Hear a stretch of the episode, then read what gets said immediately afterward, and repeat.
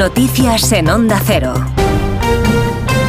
Buenas tardes. Siguen las protestas de los agricultores con protagonismo a esta hora en Barcelona. Los tractores llegaban hace algo más de media hora a las proximidades del Palau de la Generalitat. Allí el presidente Per Aragonés y el conseller de Acción Climática, David Mascort, se van a reunir esta tarde a esta hora con representantes de los agricultores. Es el segundo día de las movilizaciones y siguen los problemas en muchas carreteras españolas. Lo peor continúa en Castilla-La Mancha y en Aragón. Vamos a conocer cuál es la situación a esta hora. Dirección General de Tráfico, buenas tardes. Muy buenas tardes. ¿Qué tal en estos momentos? Todavía muy pendientes de las movilizaciones agrícolas que cortan diferentes carreteras del país. Lo peor continúa en Castilla-La Mancha y Aragón. No obstante, destacamos en Sevilla la P4 en Los Palacios y Villafranca y las Cabezas de San Juan, en Zaragoza la 2 en Almunia de Doña Godina, a 23 en Villadoz y a 68 en Alagón y Figueruelas, en Salamanca la 62 en Ciudad Rodrigo, en Toledo AP36 en la Puebla de Almoradiel y ya para finalizar en Navarra el A12 en Estella.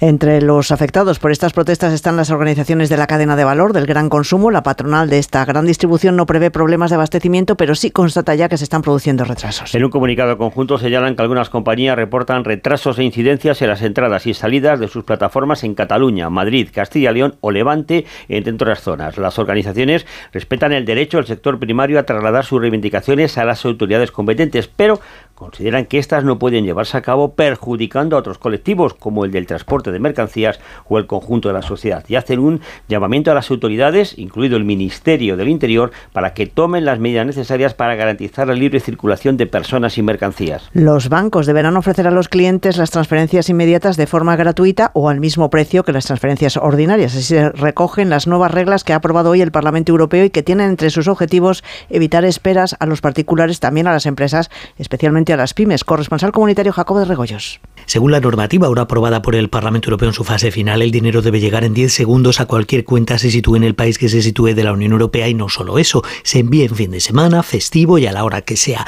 Y aún hay más, en esos 10 segundos el que envía el dinero debe recibir la confirmación de que los fondos se han transferido. Todo esto será realidad dentro de entre 20 días y 12 meses. Los 20 días que tarda en ser publicada esta nueva normativa en el Boletín Oficial de la Unión Europea y el año es el plazo que tienen los Estados miembros para transponerla y aplicarla. No ha sido un buen día para la bolsa española. El mal comportamiento de la banca ha llevado al IBEX 35 a cerrar con un descenso del 1,15% y a perder, por tanto, el nivel de los 9.900 puntos. Caridad García. Sí, a falta de impulsos claros, las bolsas europeas despiden el miércoles con caídas más o menos moderadas, pero el IBEX 35 es el que se lleva, como dices, la peor parte. El selectivo de la bolsa española cierra en los 9.888 enteros, lastrado por el sector financiero. Santander, Sabadell o BBVA retroceden más de un 1%, aunque el mayor correctivo lo firma hoy Grifols, que se deja un 2,75% en el lado de las ganancias destaca la farmacéutica Robi, que se anota un 1,6%, seguida de Unicaja o Amadeus. En el mercado de materias primas, el petróleo recupera hoy posiciones. El barril de Brent, de referencia en Europa, se vende a cierre de mercado en los 79 dólares. Por haber revolucionado el campo de la visión artificial en tres dimensiones, el profesor Takeo Kanade ha sido galardonado hoy con el premio BBVA Fronteras del Conocimiento en la categoría de Tecnologías de la Información y Comunicación Paco Paniagua.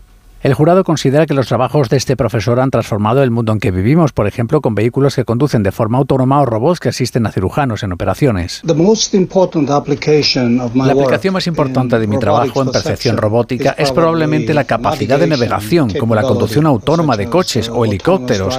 Mi equipo ha desarrollado un sistema que incorpora la visión no solo utilizando el color y ese tipo de cosas, cámaras que son bidimensionales, sino también cámaras tridimensionales que captan una información tridimensional directamente se suele llamar LiDAR. Otras aplicaciones prácticas de los trabajos de este galardonado son los sistemas de reconocimiento facial en los móviles o los que permiten la repetición de las mejores jugadas desde múltiples ángulos en las retransmisiones deportivas. Y a todo esto sumamos la pregunta que hoy les hacemos en nuestra página web ondacero.es.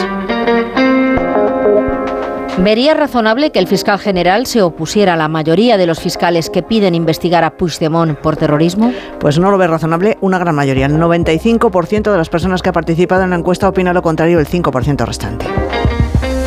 Vamos con la actualidad de los deportes, Gonzalo Palafox. Tras el empate anoche entre Mallorca y Real Sociedad, hoy se disputa el partido de día de la segunda semifinal de la Copa del Rey. A partir de las nueve y media se enfrentan en el Metropolitano Atlético de Madrid y Athletic Club de Bilbao. Simeone cuenta con la principal ausencia de Jiménez, mientras que Valverde tiene la duda de Nico Williams, que eso sí está en la convocatoria y ha viajado a Madrid con el resto del equipo. Sobre la diferencia de descanso y la polémica con la forma de llamar al Athletic, se ha pronunciado el presidente del Atlético de Madrid, Enrique Cerezo.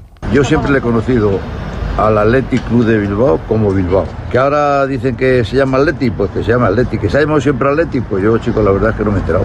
Bueno, eh, yo la verdad es que pensaba que se iba a aplazar un día, pero parece ser que el Bilbao no ha aceptado esta solución. La federación dijo que era un problema entre los dos clubes y yo solamente digo una cosa, arrieros somos y en el camino nos veremos. Mientras en el Real Madrid, malas noticias para Carlo Ancelotti de cara al choque del sábado frente al Girona. Las dudas de Vinicius y Rudiger se le une la de Nacho con una sobrecarga y un último apunte. Al margen del fútbol, el atleta español Mocatir ha sido suspendido por ausentarse en tres controles antidopaje. Volvemos con más noticias a partir de las 7 de la tarde, de las 6 en Canarias en la Brújula.